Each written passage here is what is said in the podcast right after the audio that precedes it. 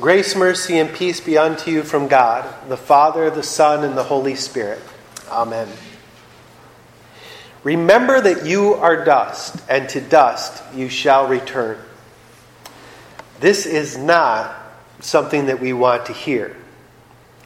In fact, we spend most of our time trying to forget this fact. We keep ourselves busy and we fill our days with all sorts of distraction. And even though we may not realize it as we go about our day, we are trying to forget this curse that hangs over all the world, that is the result of sin, the curse of death.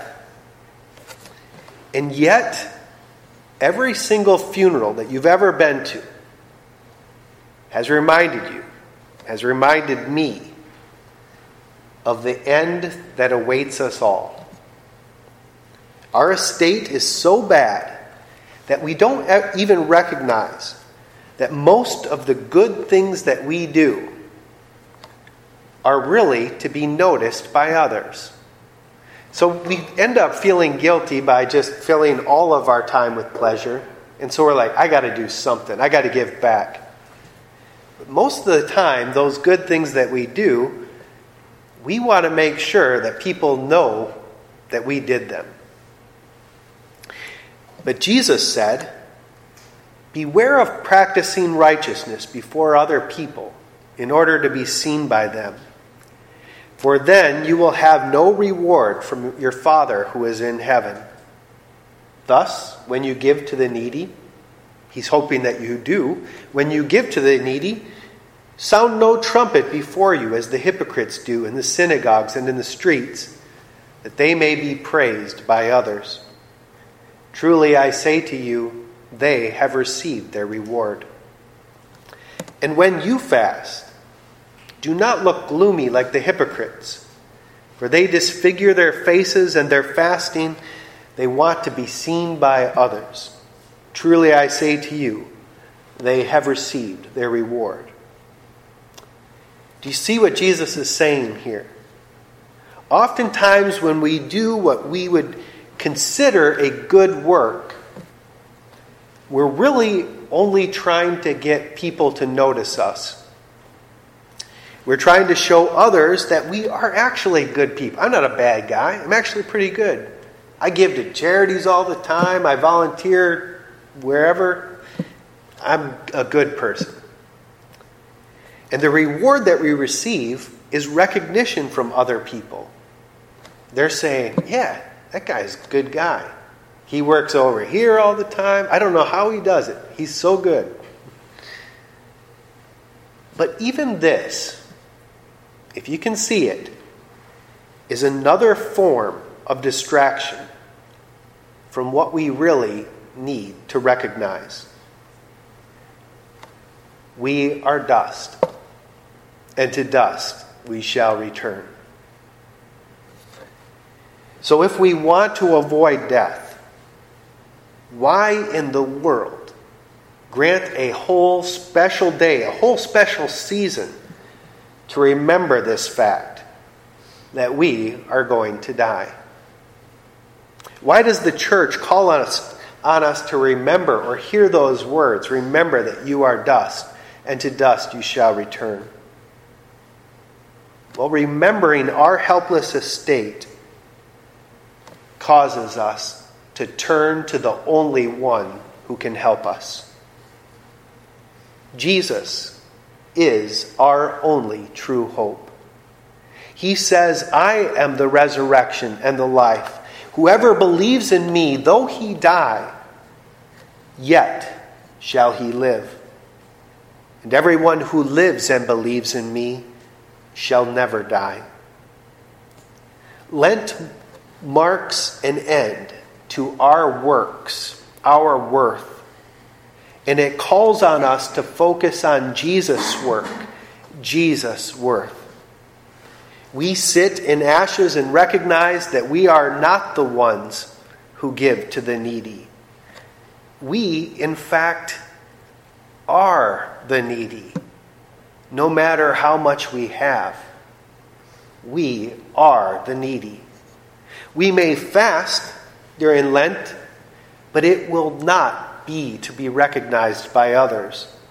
Instead, it will be to focus in on the one who fasted 40 days in the desert in order to focus his attention to obeying the Father's will and to loving you and me.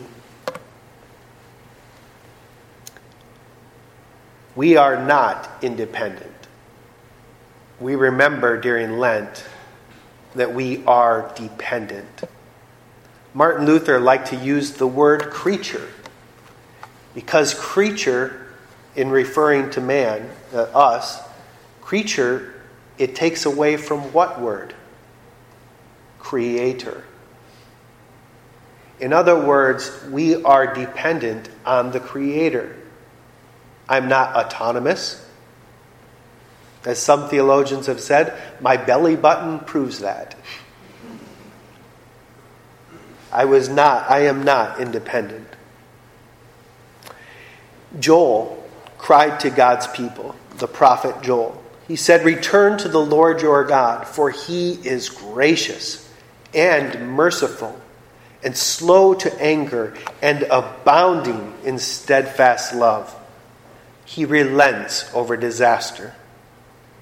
And Paul also cried to the church, We implore you, that's beg you, we implore you on behalf of Christ, be reconciled to God. For our sake, this God of ours, for our sake, he made him to be sin who knew no sin so that in him we, the needy, might become the righteousness of God. Huge. God is merciful. He is slow to anger. He's abounding. Do you ever see something abounding? This railing wouldn't be able to hold it in. It's overflowing, going out. He is abounding in steadfast love. He does not relent in his love for you.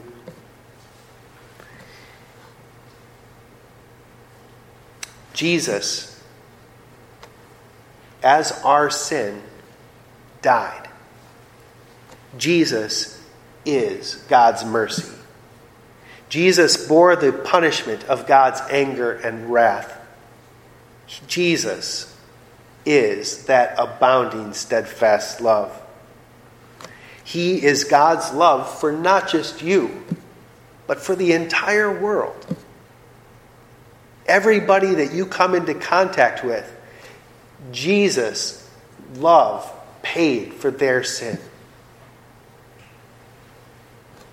It makes you look at people outside a little differently. And God's love, it brings life to be received. Life to be received by all who despair of their own good works and recognize how needy we are.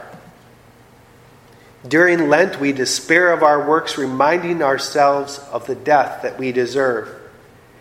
But thanks be to God, during Lent, we also focus in on Jesus' work and the life that he gives. In Jesus, you have life, and in him, get this, you, you, even you and me, we are the righteousness of God. That is amazing to me. I don't feel righteous. I do a lot of things that aren't righteous. But in Christ, I'm the righteousness of God, and so are you. It makes you want to abide in Him, run to refuge in Him. And He sets you free to do, do good works unto your Father in heaven. Before Jesus, before Jesus, you did not know your Father. You did not know Him who sees in secret. But now you do. You don't do good works to gain his approval. No, that's not why you do them. But you do them in thanksgiving because in Jesus you already have his approval. While we were enemies of God, he sent his son to make you approvable. And now you are the righteousness of God. You do good works. You love those people out there in thanksgiving. In thanksgiving. And your Father who sees in secret, he rewards you.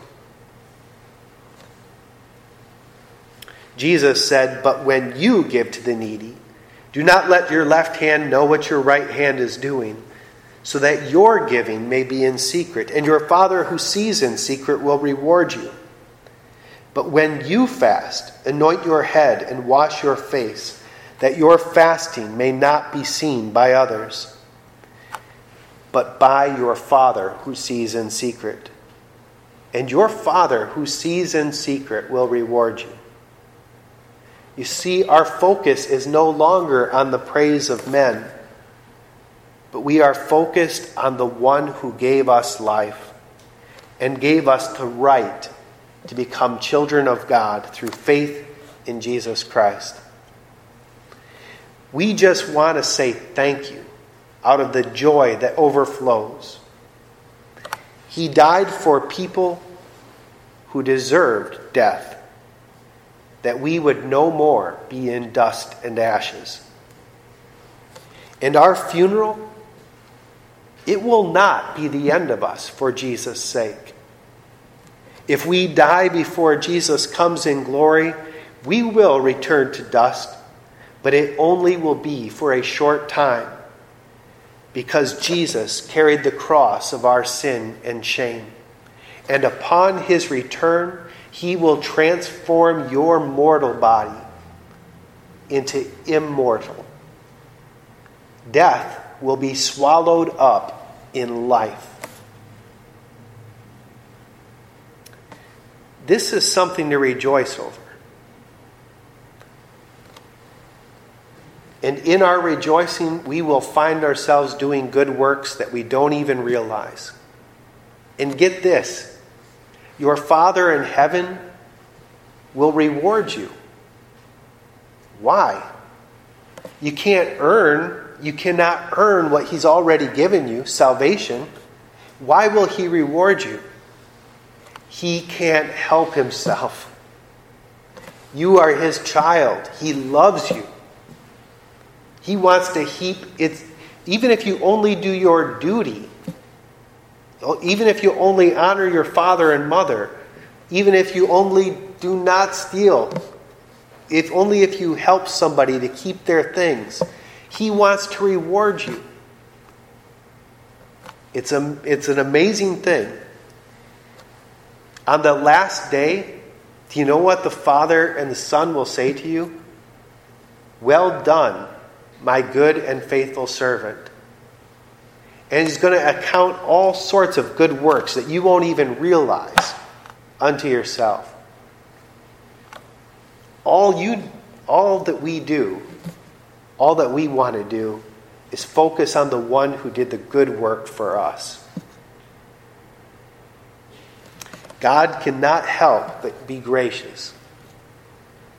So Ash Wednesday in the end isn't really a sad day at all. It is a day that we recognize the truth about ourselves, and even more, it is the day that we recognize the work the, that the Son of God does for us. He saved us. He saved us through the washing of rebirth and renewal by the Holy Spirit, whom He poured out on us generously through Jesus Christ our Savior so that upon receiving this grace we are justified by faith, that we can become heirs, having the hope of eternal life. You're not just somebody ransomed, you're somebody that's adopted. You are an heir of God in heaven. He saved us, and He still gives to us who are needy. He says, Take, eat. Take drink. I've saved you. Now I want to feed you. I will not hold back. Pope Gelasius would write about a man named St. Valentine. He said, St. Valentine is among those whose names are justly referenced by among men, but whose acts are known only to God. What is known is that Valentine confessed Christ to his last day, dying a martyr's death in Rome under Emperor Claudius II around 270 AD. Later tradition had suggested that Valentine was both a doctor and a priest. In other words, he took care of people, took care of the needy in their bodies and their souls, just as Jesus had done for him. But his confession of Jesus, Valentine's confession of Jesus, was rejected by the world around him. And he was called upon to make the terrible choice either to deny Christ or die. Valentine, however, recognized that he was but dust, and to dust he shall return. He knew that he relied wholeheartedly on Jesus for his salvation, that any real good work that he had ever done in this life were only thank yous for the work that Jesus had done for him. His works were known only to his Father who sees in secret, and as, as thanksgiving for Jesus. The very day that Valentine was to face his martyrdom, the day that he would either reject Jesus or die, he chose to remain true to his Savior. And it is said on that day that he brought consolation to the daughter of his jailer, the very person who was bringing, walking him to his death. He looked out for that jailer's daughter, writing her a small note of encouragement. The young girl had reportedly come to love this godly man and grieved at the thought of his death. But Valentine knew that death was defeated enemy because of Christ's death and resurrection. So he comforted the young lady. He knew that his death would end in life because of Jesus and his hope, even on this day, the day that he would die. Even that day, this hope in Christ caused him to look out for others. And this note that he wrote, it became a custom of St. Valentine's Day. This custom of writing notes to, to those that we love is celebrated around the world. Valentine wrote his note because through Jesus, he saw love and life in the face of death. Life that comes from the life, death, and resurrection of Jesus, the passion of Jesus. May the Lord help us to focus on Jesus as we remember our need for him through the observances of Lent this season. And may our relationship with Jesus grow, and may our faith in God and our love for others be the result of our meditations. With our hope secure in Christ, we then, like St. Valentine, think of the needs of others who live in this fallen world, caring for them in body and soul, just as Jesus has done for us. In the name of Jesus, amen.